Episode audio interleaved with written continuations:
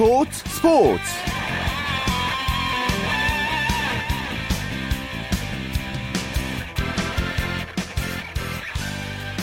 안녕하십니까. 토요일 스포츠 스포츠의 아나운서 최시중입니다. 김연아 선수와 함께 소치 무대를 밟는 피겨 유망주죠. 김혜진 박소연 선수가 개인 최고 점수를 돌파하면서 기대를 한층 더했습니다. 두 선수는 4대륙 선수권 대회에서 각각 6위와 9위의 이름을 올렸는데요 무엇보다 이 소치 올림픽 앞둔 마지막 모의고사에서 자신감을 더했다는 게 큰 수확일 테고요. 또 이 선수들의 목표가 평창 올림픽 메달이잖아요. 그 목표로 가는 과정인 소치 올림픽에서도 주눅 들지 않고 당당하게 제 실력을 좀 뽐내주기를 기대해 보겠습니다. 토요일에 함께하는 스포츠 스포츠 먼저 프로농구 소식부터 정리해보죠. 월간 노키의 조현일 기자 함께하겠습니다. 조 기자 안녕하세요. 네 안녕하십니까. 음, LG와 모비스가 나란히 이겼고요. 그래서 공동 선두에 올랐군요. 네, 먼저 이 울산 모비스는 네, 잠시 실내체육관에서 열린 서울 삼성과의 경기에서 83대 53으로 크게 이겼습니다. 아, 이날 승리로 모비스는 이 SK와 또 함께 공동 선두로 올라섰고요. 또 이 오후 4시에 열린 이 LG와 동부의 경기에서도 어, LG가 동부를 11패로 몰아넣으면서 역시 마찬가지로 공동 선두로 올라섰습니다. 아, 이 울산 모비스와 또 SK, 창원 LG 모두 아주 치열한 이 1위 대결을 펼치고 있습니다. 예, 말씀해 주신 것처럼요. 그 올 프로농구는 선두 이 삼국지는 쉽게 깨지질 않아요. 네, 이 한 팀이 쉽게 치고 나가지 못할 정도로 어, 세 팀이 치열한 접전을 벌이고 있는데 아, 한 팀이 앞서 나가면 금세 두 팀이 치고 올라오는 아, 그런 형국입니다.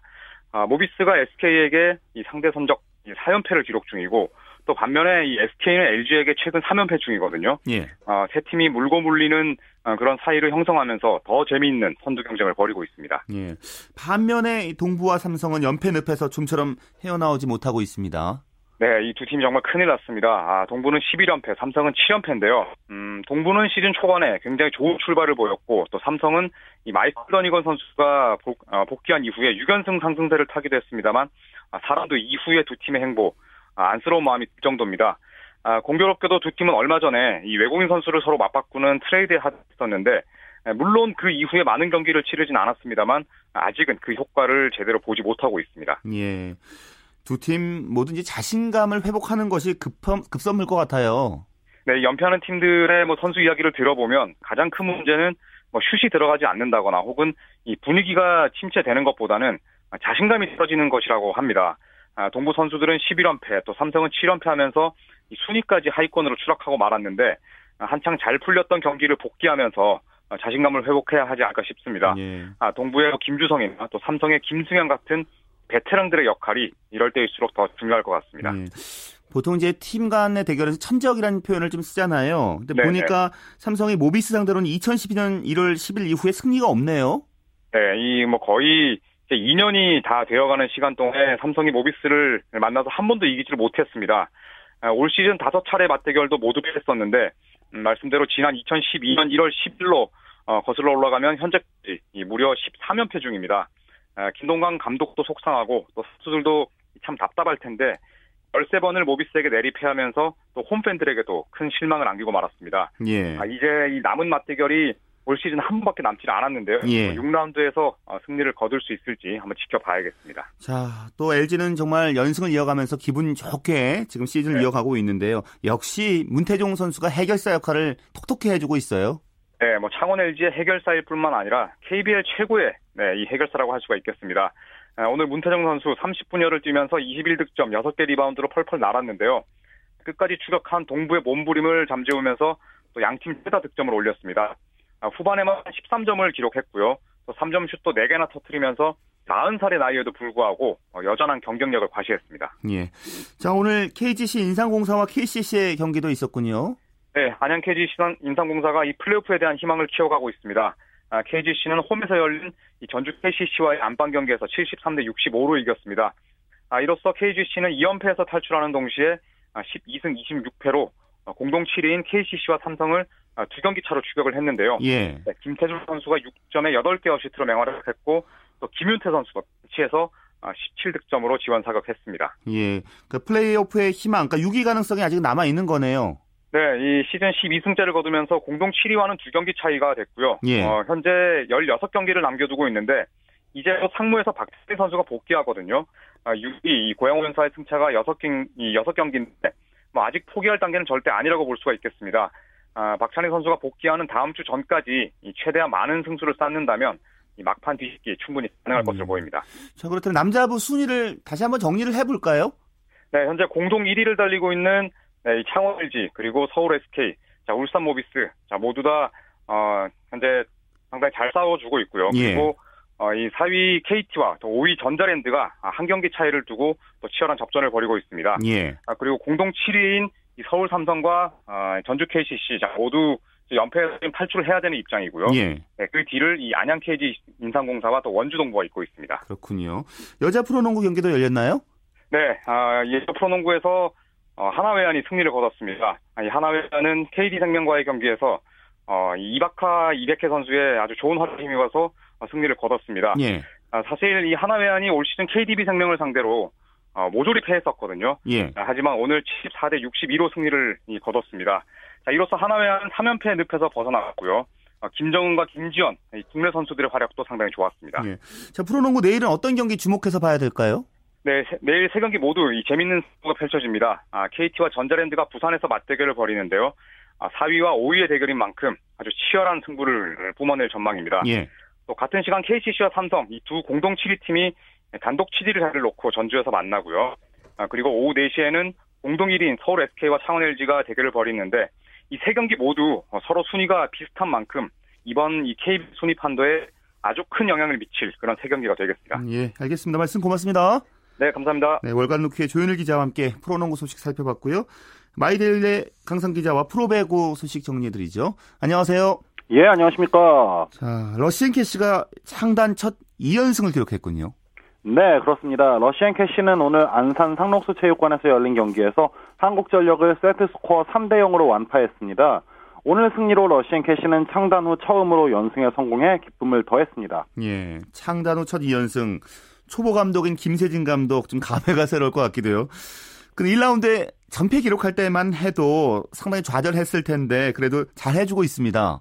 그렇습니다. 오늘 김세진 감독은 경기 후에 2연승도 기쁘지만 지적할 만한 사항이 없었다는 부분에 더 의미를 뒀습니다.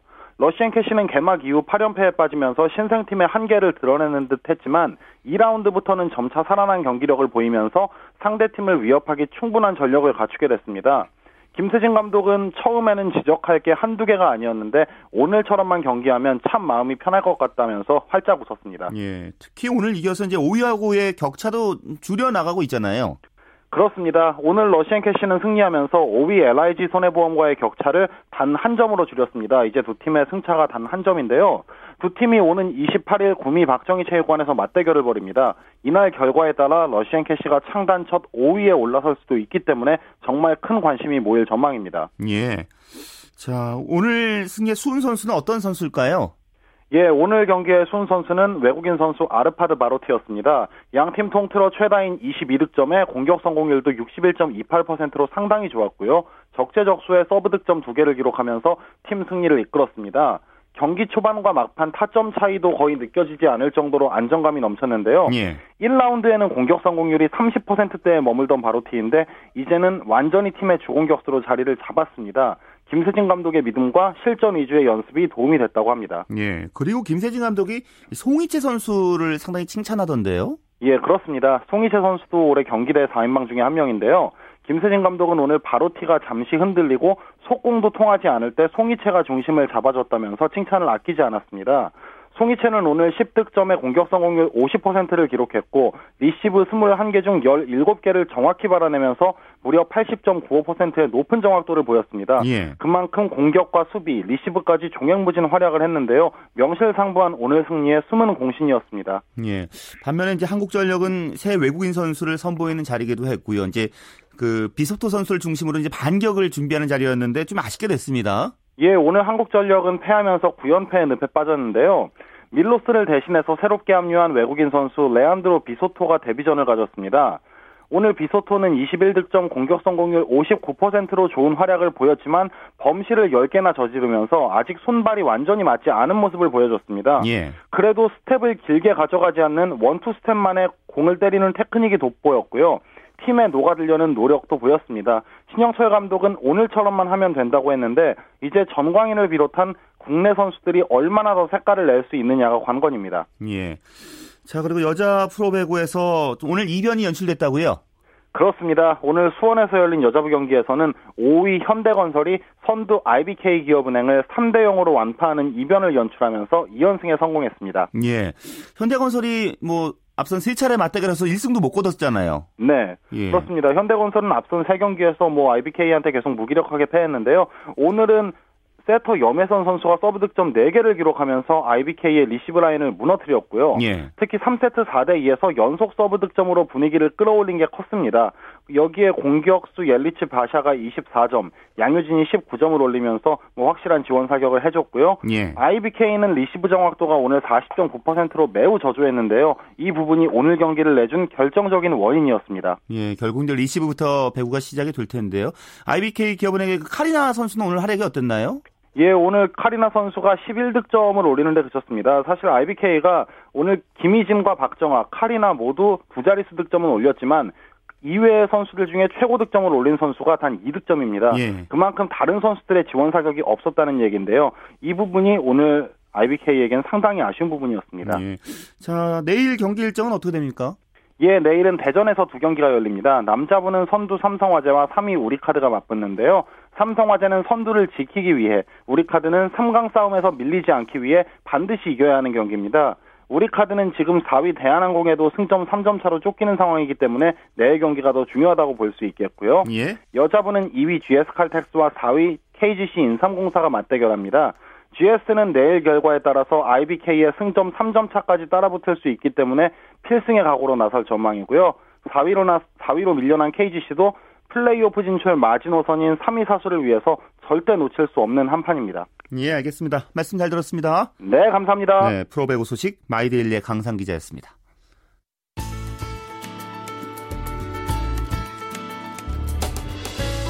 스포츠가 주는 감동과 열정, 그리고 숨어있는 눈물까지 담겠습니다.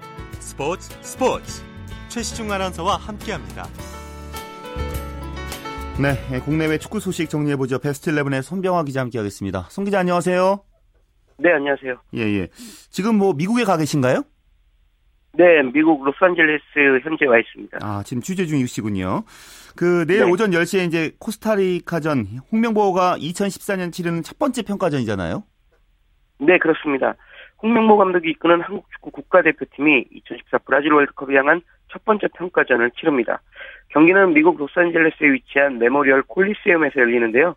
한국은 피파 랭킹 32위에 올라 있는 북중미의 강호 코스타리카를 상대로 첫 실전 평가를 받게 됩니다. 예. 홍명보 감독과 선수들은 2014년 열리는 첫 평가전을 승리로 장식하겠다는 각오가 대단한데요. 과연 우리 선수들이 브라질로 가는 첫 관문을 화끈한 승리로 매듭질 수 있을지 주목되는 경기입니다. 예. 뭐 경기 전에 공식 기자회견도 뭐 함께 하셨을 텐데요. 홍명보 감독이 어떤 출사표를 던졌습니까? 네, 이 홍명보 감독은 2014년을 시작하는 첫 번째 평가전인 만큼 좋은 내용과 결과로 상큼한 스타트를 끊겠다는 각오를 내비쳤습니다. 홍 감독은 기자회견에서 브라질에서 실시한 1차 전지훈련 성과를 확인하는 시간이다. 선수들이 잘 준비한 만큼 좋은 결과를 기대한다라고 말하며 승리를 거두겠다고 밝혔습니다. 예. 이영 감독은 코스타리카전에서 전방 공격수들의 움직임을 주목하라고 전했는데요. 유기적인 포지션 체인지로 코스타리카 수비진을 깨뜨리겠다고 밝혔습니다. 예. 그 기자회견에 이제 주장인 이근호 선수도 함께 참석했던데요. 네. 이번 전지훈련 기간 대표팀 주장으로 선임된 이근호 선수도 홍명보 감독과 함께 참석해 각오를 전했습니다. 이근호 선수 역시 브라질 월드컵으로 가는 첫 평가전이라 승리가 중요하다는 그런 입장을 밝혔습니다. 이근호 선수는 모든 시작이 중요한 법이다. 이 코스타리카전을 잘 치러 브라질 월드컵에 대한 희망을 키우겠다 이렇게 말했습니다. 예. 이근호 선수 이번 주장 완장을 차는 이번 이번에 주장 완장을 차는 등 뭐 정말 해야 할 일이 많은데요. 코스타리카전에서 동료들 하나로 이끌고 팀의 승리를 남기는 1인 2역을 잘 해낼 수 있을지 기대됩니다. 자, 뭐 상대팀 이제 코스타리카 감독도 신중한 모습을 좀 보였다고 들었고요. 한국을 좀 높이 평가했다면서요? 네. 이 호르헤 루이스 핀투 코스타리카 감독은 한국처럼 좋은 팀을 상대해 되게 기쁘다 이렇게 말하면서 홍명보호를 높이 평가했습니다. 핀투 감독은 한국의 스피드와 체력이 좋고 선수들 움직임 움직임이 창의적이라면서 좋은 경험을 하겠다는 다소 저자세를 보였습니다. 이런 이유는 코스타리카가 한국전에 앞서 치른 칠레와의 평가전에서 0대 4로 대패했기 때문으로 풀이되는데요. 예. 과연 코스타리카가 칠레전 대패 충격을 우리와의 경기에서 어떻게 풀어낼지도 좀 주목됩니다. 예. 자, 코스타리카전 제 선발 출전 선수 명단이 나왔나요? 네, 아직 나오진 않았고요. 이 홍명보 감독도 정확한 명단에 대한 언지를 주지 않아 확답은 드릴 수 없는데요. 다만 기자회견 등에서 한 말을 종합해 볼 때 4, 2, 3, 1 형태로 코스타리카전에 임할 것 같습니다. 최전방 공격수에는 김신욱 선수 출전이 유력하고요. 그 아래에 위치한 이선 공격수에는 왼쪽부터 염기훈, 이근호, 그리고 고요한 선수가 출격할 것으로 보입니다. 예. 이 수비진은 김진수와 이용 선수 등 기존 좌우 측면 수비수에 강민수와 김기희라는 새로운 조합이 중앙 수비수로 나설 것으로 예상됩니다. 예. 이번 경기에서 주전 골키퍼 누가 될 걸로 좀 예상하시나요? 네, 지금 대표팀 원래 부동의 골키퍼는 정성명 선수였었죠. 예, 예. 근데 정성명 선수가 지난해 K리그 및 대표팀 경기에서 몇 차례 실수를 범해 스스로 자리를 위태롭게 만들었습니다. 그리고 그 틈새를 신의 김승규 선수가 재빨리 파고들어 이 정성용 선수를 위협했었는데요. 두 선수가 펼치는 주전 골키퍼 경쟁은 이번 전지훈련에서도 가장 큰 화두 중의 하나입니다. 예. 두 선수 이번 훈련 기간 중 그 어떤 선수들보다 많은 땀을 흘리고 있는데 이 경쟁이 치열해서 홍명보 감독의 마지막 선택이 나와야만 코스타리카전 주전 골키퍼의 주인공을 알 수 있을 것 같습니다. 예, 뭐 선수들 훈련하는 것도 보셨을 텐데요. 우리 팀에서 어떤 선수 좀 주목해야 될까요? 특히 공격수들 컨디션 좋다고 들었거든요. 네, 맞습니다. 이 브라질 미국으로 이어지는 전지훈련 기간 동안 가장 좋은 컨디션을 보인 선수는 왼쪽 측면 공격을 담당하고 있는 염기훈 선수입니다. 염기훈 선수 이번 전지훈련 멤버 중 가장 나이가 많은데요. 예. 그럼에도 불구하고 제일 좋은 컨디션과 기량을 보이고 있어 홍명보 감독을 흡족해 하고 있습니다. 이 염기훈 선수 스스로도 최근 컨디션이 대단히 좋다면서 코스타리카전 활약을 예고했는데요. 잠시 주춤했던 그의 왼발이 내일 경기를 시작으로 다시 살아날 수 있을지 주목됩니다. 예. 뭐 지금 뭐 몸이 안 좋다거나 지금 부상당한 선수는 없습니까?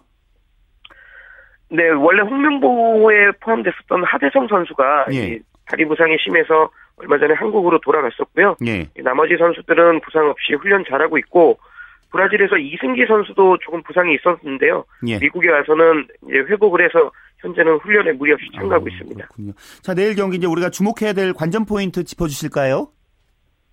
네, 내일 경기에서는 크게 세 가지 주목해서 보시면 될 것 같습니다.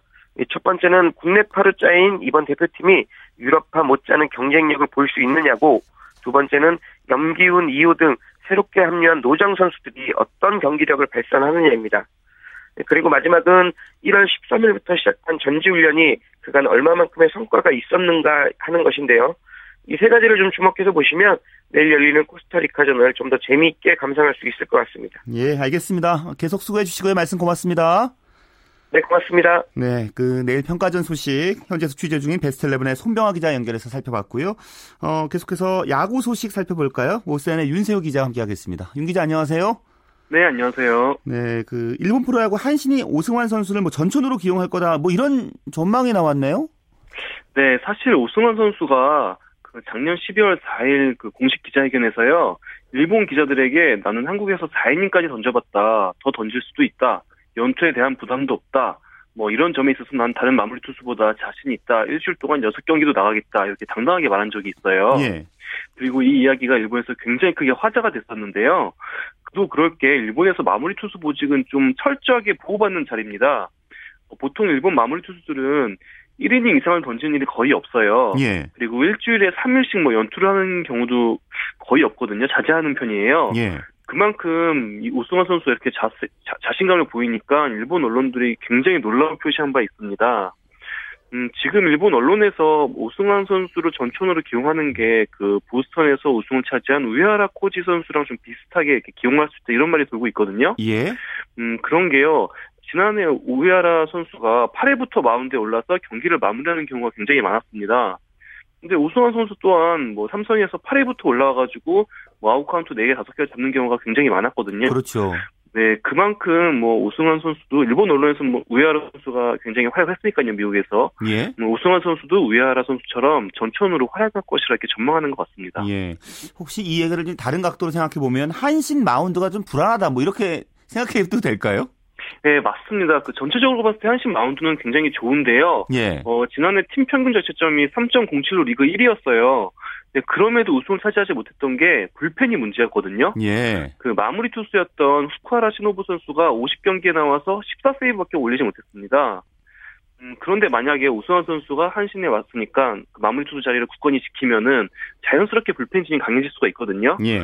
어, 실제로 신호부 선수가 오승환 선수가 이제 입단 막 루머가 돌 때, 어, 팀에서, 만약에 자기 이제 오승환 선수가 마무리로 가고, 팀에서 자기를 뭐 마무리가 아닌 뭐, 롱맨으로 쓰거나, 쓰던맨으로 써도 자기는 불만 없다. 팀에서 시킨 대로 하겠다. 이런 의사를 전한 적이 있습니다.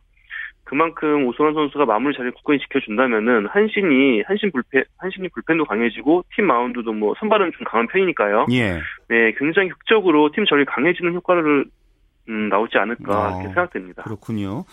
자, 그리고 임창용 선수 소식 여쭤볼게요. 그 시카고 컵스가 올 시즌 스프링 캠프 초청 선수 발표했는데 임창용 선수 이름이 없던데요? 네, 사실 저는 이런 경우는 처음 보거든요. 예. 음, 임창용 선수의 에이전트는 지금 임창용 선수가 시카고 컵스 스프링 캠프에 초청 선수로 나갈 것이다 이렇게 이야기를 했는데 막상 명단에는 없어요. 음, 그래도 좀 가능성이 있는 게요. 예. 아직 스프링 캠프 시작까지 3주 정도 남아 있거든요. 그만큼 추가 명단을 발표하고 발표를 하고 그 추가 명단에 임창용 선수가 들어갈 확률은 있습니다. 예. 어, 보통 초청 선수라는 게 베테랑 선수들이 많이 초청을 받아요. 과거 뛰어난 활약을 했지만 부상을 당했거나 좀 노쇠화를 보여가지고 좀 기량이 떨어진 선수들이 재기를 노리면서 이렇게 초청 선수로 많이 음, 스프링 캠프에 참여를 하거든요. 예. 임창용 선수 또한 좀 이런 입장이에요, 사실상. 예. 음, 만약에 임창용 선수가 초청 선수로 이제 포함된다면은 다시 뭐 재기를 노리고 시카고 컵스에서 또 다시 메이저리그 무대를 도전하게 되지 않을까 이렇게 생각됩니다. 예. 그러니 올 시즌 임창용 선수가 시카고 컵스에서 뛸 수 있는 확률은 그래도 좀 높은 편인 거죠. 네, 일단 계약은 메이저리그 계약은 아니지만 마이너리그 계약은 돼 있어요. 예, 예. 그렇기 때문에 어, 작년이랑 비슷한 경우가 아닐까 싶네요. 일단 컵스가 강팀은 아니고 좀 리빌딩 팀이거든요.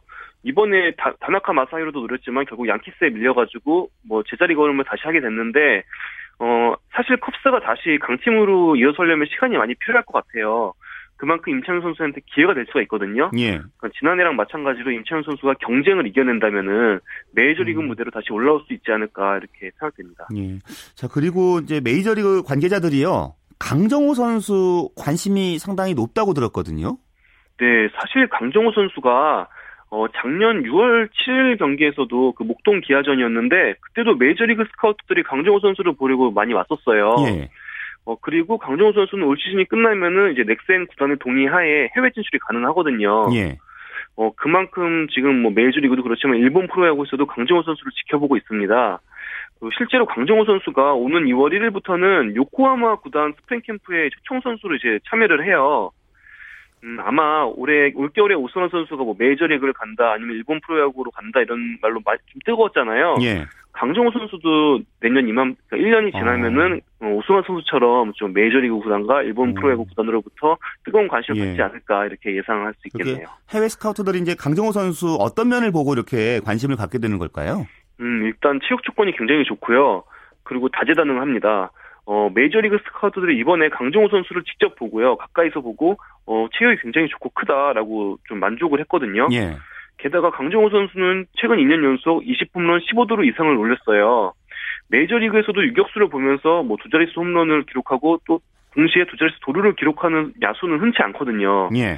어, 어쩌면 강정호 선수가 메이저리그 구단에 좀 주목을 받는 건 당연한 일일 수도 있지 않나 이렇게 생각할 수 있겠네요. 그렇죠. 뭐 장타력에다가 워낙 또 발도 빠르고.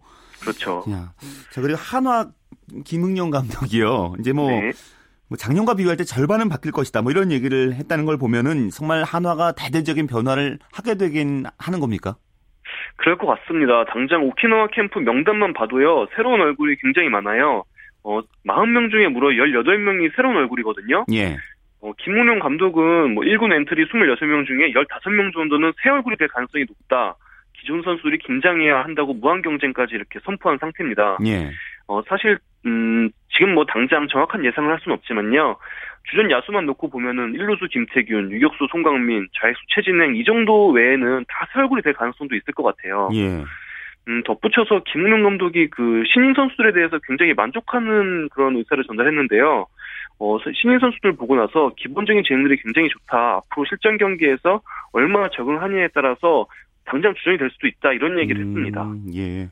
알겠습니다. 오늘 여기까지 들어야겠네요. 말씀 고맙습니다. 네, 감사합니다. 네, 야구 소식 오센의 윤세호 기자와 함께했습니다.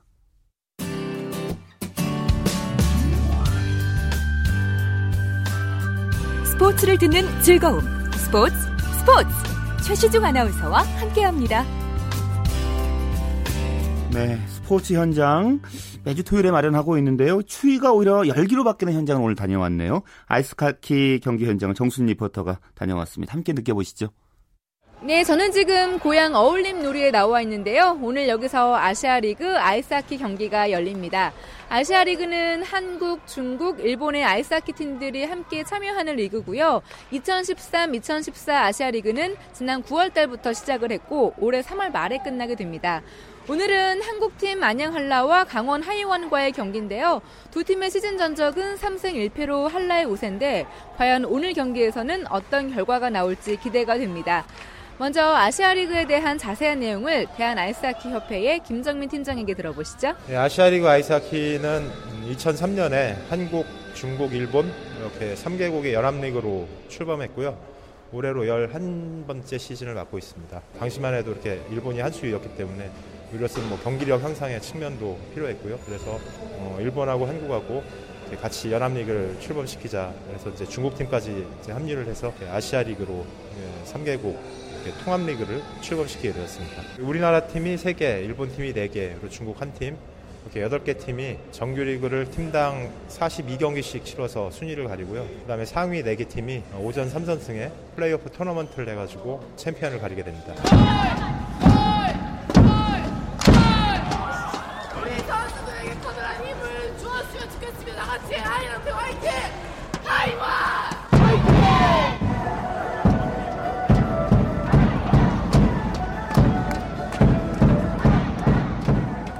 더비 매치라고 예, 원래 유명한 팀 두 팀이서 하는 거죠. 아, 일단 저는 하이원 팬이니까 하이원이 이겼으면 좋겠고요. 어, 이제 두 팀 선수들 모두 부상 없이 경기 잘 마쳤으면 좋겠습니다. 제가 알기로 아시아리가 10년이 넘은 대회로 알고 있고요. 일단은 한국 아이스하키 발전에 되게 큰 공헌을 한 대회라고 생각합니다. 재밌게 보고 있어요. 굉장히 박진감 있게 빨리 하네요. 어느 팀이 됐든 한국 세 팀 중에 한 팀이 꼭 우승했으면 좋겠습니다. 남은 기간 최선을 다해주세요, 선수 여러분들. 아시아 리그 중에 오늘은 한라랑 하이원 경기 해가지고 보러 왔는데 둘 다 잘 돼서 아시아 리그 좀 순위 좀 올랐으면 좋겠어요. 솔직히 그냥 아무것도 모르고 룰도 모르고 왔는데요. 보니까 남자들끼리 막 부딪히고 하는 게 너무 멋있고요. 디펜스를 하자마자 바로 오펜스로 넘어갔을 때 그때 막 선수들이 막 달려가잖아요. 그때 응원 열심히 하게 되더라고요. 아이스하키 경기 많은 분들이 보러 와서 응원해줬으면 좋겠고 아시아 리그에도 많이 한국 팀 많이 올라가서 승승장구했으면 좋겠습니다. 한국이랑 중국이랑 일본이랑 다 같이 하는 게 그 세 국가의 그냥 아이스하키 발전 위해서 되게 잘 되고 있는 것 같아서 그냥 보면서 그냥 기쁩니다. 안양한라팀 25번 수랑 발광수 하이스틱 반칙으로 강선 퇴장 시간 17분 46초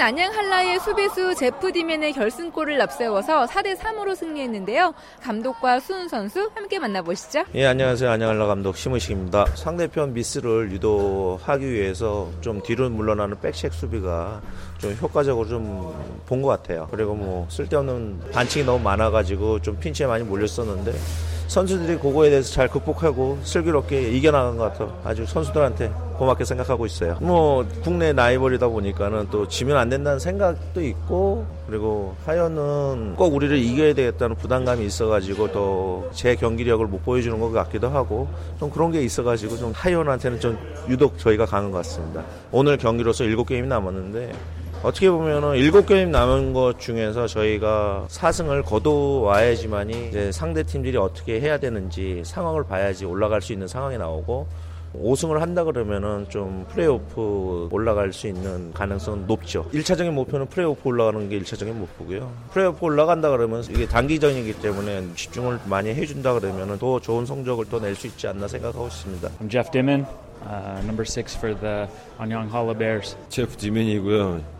6번이고 안양한라에서 디펜스 수비수입니다. 자, 오늘 결승골의 주인공이시거든요. 그때 상황이 좀 어땠는지. feel pretty good. It was a huge goal for us. You know, we really needed these points coming down. 운 좋게 자기가 이제 골을 넣지만 그것도 이제 자기 파트너 28번 이제 자스틴 우드가 반대편이 체인지 했을 때 자기한테 패스를 줘서 자기는 이제 수비수 바깥으로 갔다가 이제 운 좋게 그냥 꺾었는데 그냥 안 보고 슛 쏜 게 이게 운 좋게 들어갔다고요. 뭐 흐름이 좋았다고요 지금. I think we all just been working really hard day in day out. You know, we get 한 to 게임 한 게임 다 소중하고요. 거기서 최대한 좋은 성적을 내야지 우리가 플레이오프라는 진출을 할 수 있으니까요. 뭐 자기도 그렇고 뭐 코칭 스태프도 그렇고 선수들 모두 하- 함께 하나 한 게임씩 열심히 하고 있으니까요. 최선을 다하고 있다고요 지금 한 게임씩. 네, 지금까지 아시아리그 아이스하키 안양 한라와 강원 하이원과의 경기 전해드렸고요. 저는 정수진이었습니다.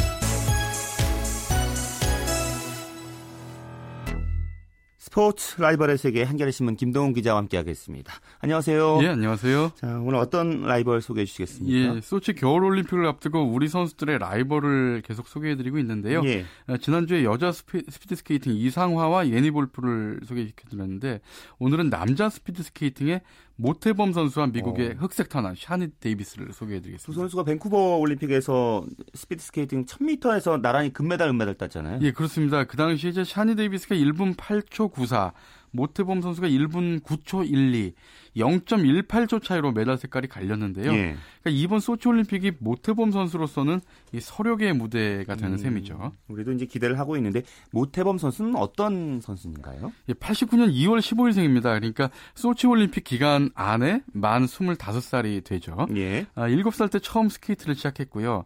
서울 은석초등학교와 경희중학교 또 잠실고등학교 3학년 때 이제 국가대표가 됐는데요.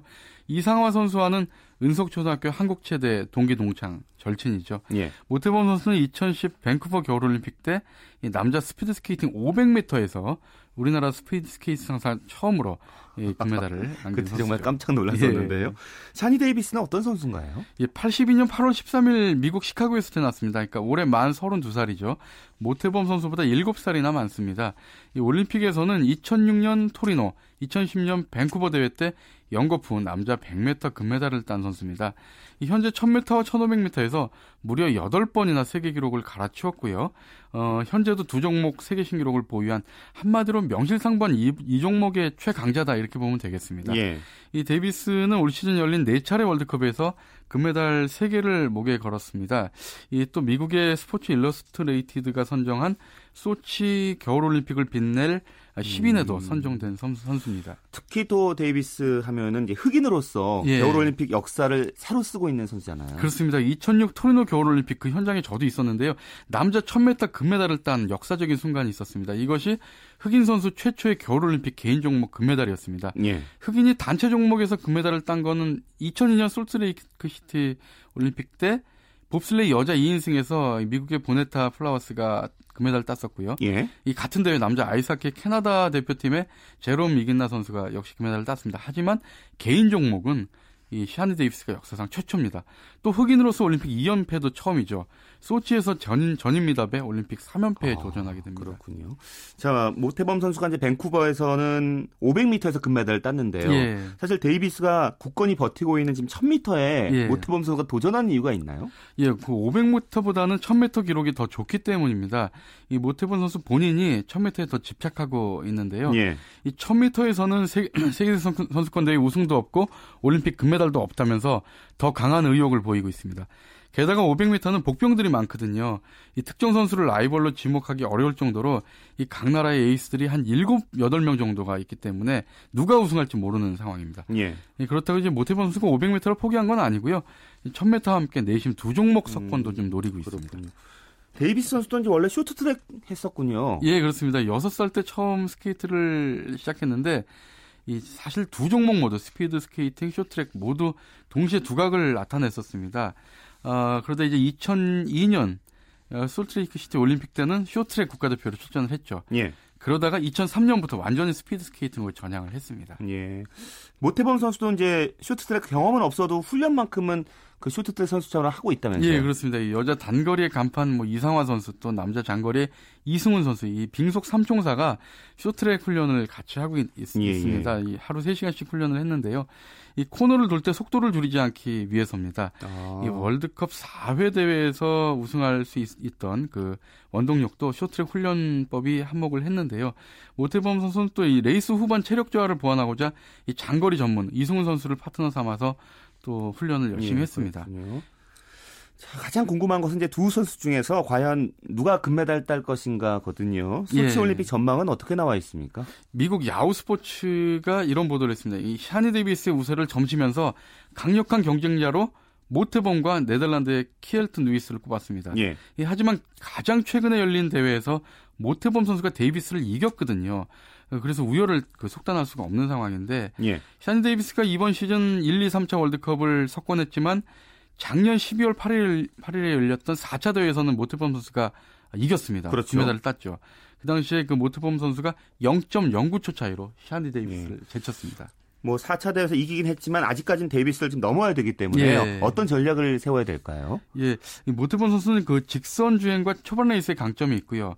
데이비스는 코너링하고 후반 레이스에 강합니다. 예. 특히 이제 흑인 특유의 탄력 뭐 이런 것 때문에 후반 폭발력 굉장히 그 폭발적인 어, 힘을 발휘하는데 따라서 모태범 선수는 400m 트랙을 이제 두 바퀴 반을 돌지 않습니까? 1000m 레이스가 여기서 초반 반 바퀴에서 0.5초, 한 바퀴 반에서 0.7초 이상의 격차를 벌리겠다 이런 전략입니다. 예, 예. 실제로 월드컵 4차 대회 모태범 선수가 이겼을 때 어, 첫 200m에서 0.8초, 600m에서 1.18초나 앞섰기 때문에 이길 예. 수 있었습니다. 그렇군요. 초반 레이스가 상당히 중요하겠네요. 예.